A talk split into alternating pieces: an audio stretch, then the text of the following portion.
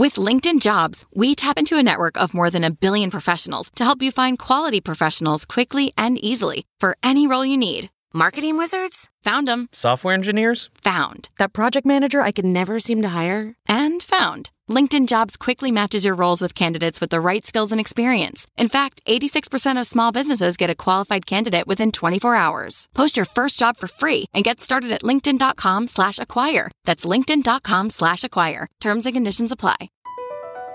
BP added more than $70 billion to the U.S. economy in 2022 by making investments from coast to coast. Investments like building charging hubs for fleets of electric buses in California and starting up new infrastructure in the Gulf of Mexico. It's and, not or. See what doing both means for energy nationwide at bp.com slash investing in America.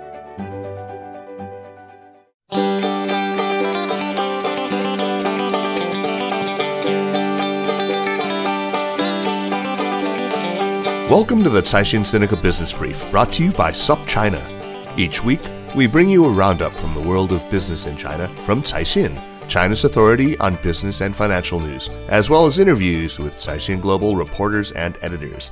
I'm Kaiser Kuo from the Sinica Podcast. It's the start of summer, and things are certainly heating up in the world's second largest economy. A new study has sparked concern about the impacts that China's 5G and data centers have on the environment. The yuan has surged to a record high against the US dollar. Meanwhile, there's been a warning that the global chip shortage could drag on for another year or so. With all the hottest news from China's world of business, here's what's been going down over the past week. In major geopolitical news, China's Vice President Liu He spoke with U.S. Trade Representative Katherine Tai over the phone Thursday morning China Standard Time this marks the first time the two countries' top trade negotiators have talked since President Joe Biden took office in January.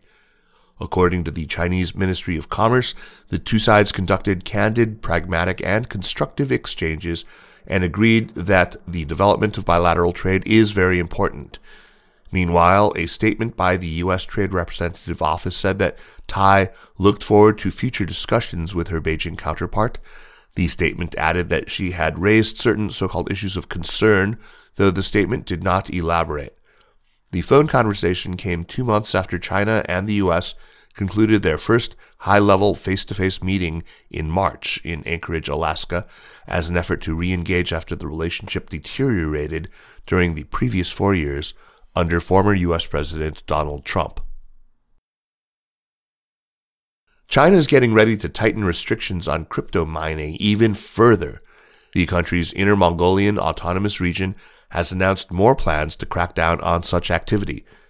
The moves are said to be part of Inner Mongolia's ambitions to slash its energy consumption over the next few years. According to a list of proposed measures released last week, the region will revoke a certain telecommunications business license of any telecommunications and internet companies that engage in cryptocurrency mining. Meanwhile, big data centers and cloud computing companies involved in cryptocurrency mining will no longer be eligible for preferential government policies.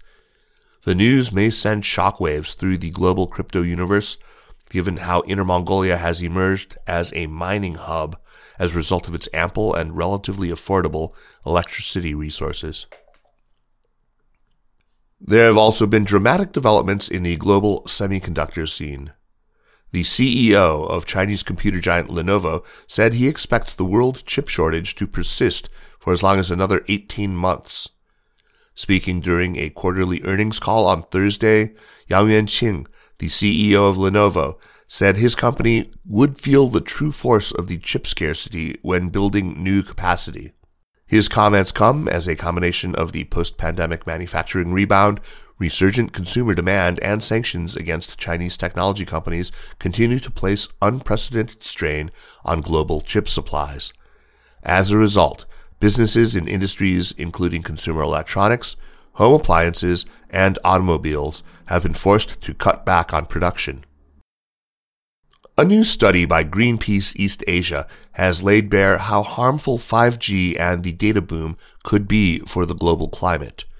According to the environmental group's new report, last year, data centers and 5G base stations consumed more than 200 billion kilowatt hours of electricity.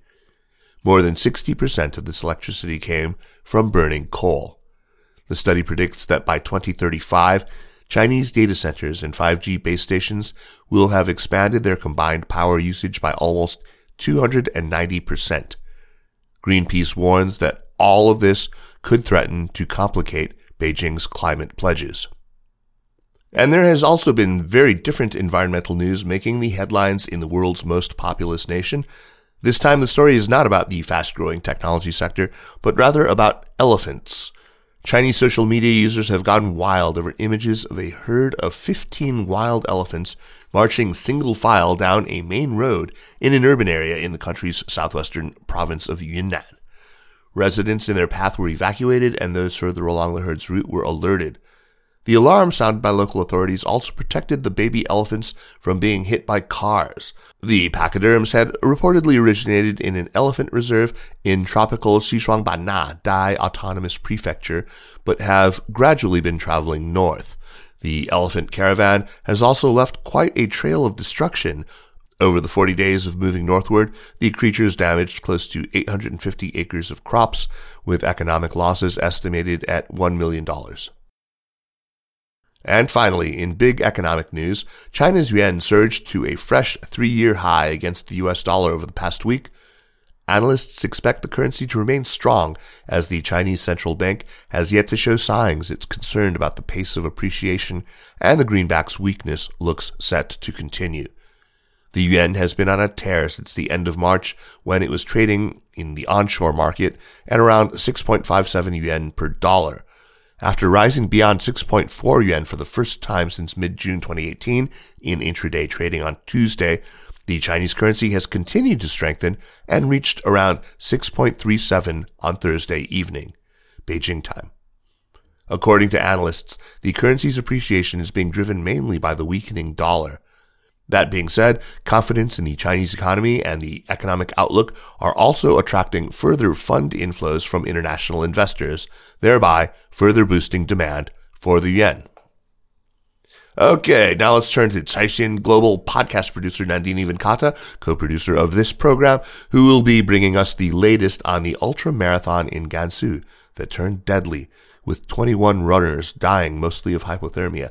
Nandini, welcome back. Uh, for those of our listeners who may not know what happened, can you first fill them in on the basics of uh, the Gansu tragedy before we update the story?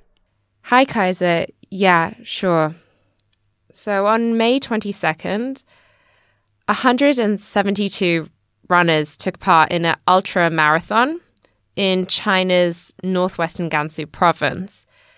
And this was a 100 kilometer race. Um, it was a trail run or cross country run. So that means that people weren't running in city streets, but they were running out in the wilderness. Um, to be more specific, they were running through a scenic area, which is known as the Jingtai Yellow Riverstone Forest. And it's a pretty striking place. It's made up of canyons and mountainous terrain. Now, the race started at nine in the morning, but in just a few hours, the situation deteriorated rapidly. By the early afternoon, a terrible storm had set in, and this really was an awful storm. There was ice cold rain, hail, strong winds, and a dramatic drop in temperature. To make matters worse, a lot of these runners were just wearing shorts and vests, so they really had little protection against these fierce elements. Now, a team of 700 rescue personnel were sent out to bring these runners back to safety. But unfortunately, um, things did turn tragic. 21 of the participants ended up dying, and most of the victims are said to have died from hypothermia. This was clearly a harrowing experience, a truly awful ordeal. I, I wonder whether you've heard from any of the race participants, you know, what it was actually like to be there. Well, one of the runners who survived, a man called Zhang Xiaotao, um, actually wrote an article about his ordeal for our Caixin Global blog. Um, he was the only runner in the race's top six to survive. His article gives a really vivid account of what it was like to be there on that fateful day. Um, he calls it a living hell, and it really does sound like it. Um, he says he had to climb up a hill completely frozen and shivering in the storm, while the wind and rain were blurring his vision and making it hard for him to find his way. And once he got to the top of the hill, uh, he f- saw one of the race's checkpoints. Um, now, for those of you who may not be familiar with what a checkpoint is, it's basically a small place. Usually, it's like a little tent or a hut where um, you have some race support staff who hand the participants um, water, food. They often have medical assistance also available in case um, any of the runners is feeling unwell. So it's it's also a place where you can go for refuge if you're um, if you want to drop out of the race and you say like for example I injured my foot I'm not feeling well this is a place where you can go for help. But Zhang says that this checkpoint that he found at the top of the hill didn't have any replenishments. So he ended up carrying on. And then he ended up losing control of his body and collapsing on the ground. The last thing he remembers before falling unconscious is pressing the SOS button on his GPS tracker. And he says that he thinks he lay there for about two and a half hours. Just by chance, he was spotted by a local shepherd that shepherd carried Zhang to a cave where he took the runner out of his cold, wet clothes, wrapped him in a duvet, and lit a fire to keep him warm. And that same shepherd actually has reportedly saved um, a total of six runners who were also participating in that race. Nandini, this is a truly horrific story, and I'm sure uh, people have questions about how this was able to turn into just such a, an awful tragedy. Yeah, Kaiser, that's right. I think one of the biggest questions that many people are wondering about is could these 21 deaths um, have been avoided if the race had been better prepared? Right now, we don't have an official answer on this. Uh, Gansu authorities are investigating the matter. Um, they are specifically investigating the cause of the deaths, as well as the company that organized the race. And those investigating have invited experts from relevant national authorities to participate. That includes the General Administration of Sport and the China Meteorological Administration.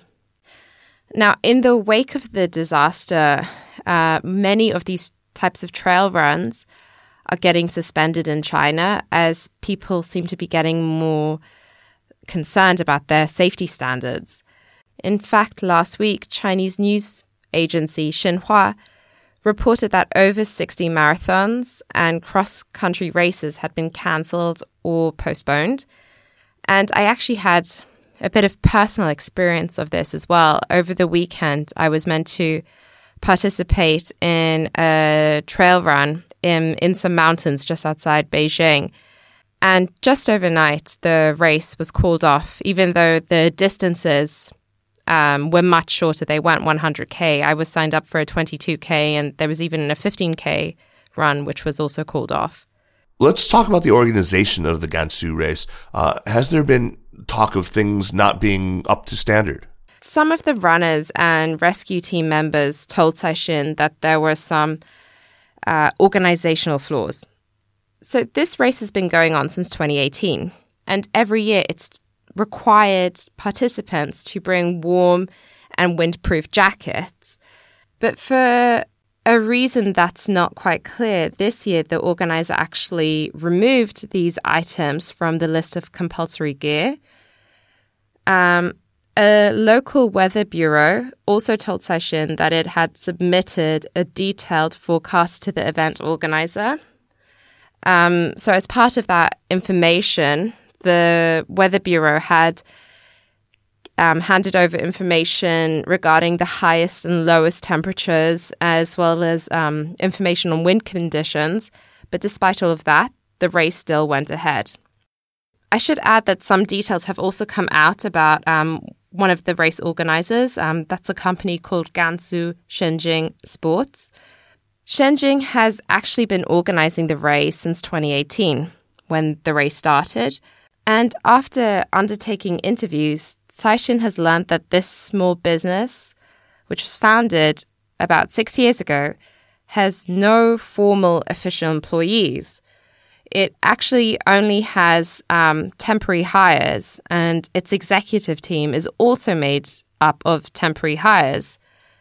In fact, um, according to the company's annual reports from 2016 to 2020, um, there's no sign that it had formal employees for whom the company had to pay social benefits. And one marathon organizer told Caixin that it's pretty normal for sports events organizers to hire temporary staff, um, mainly in order to limit expenses. But it's more common to recruit volunteers for supporting roles whereas it's rather strange to have an executive team composed of just temporary hires.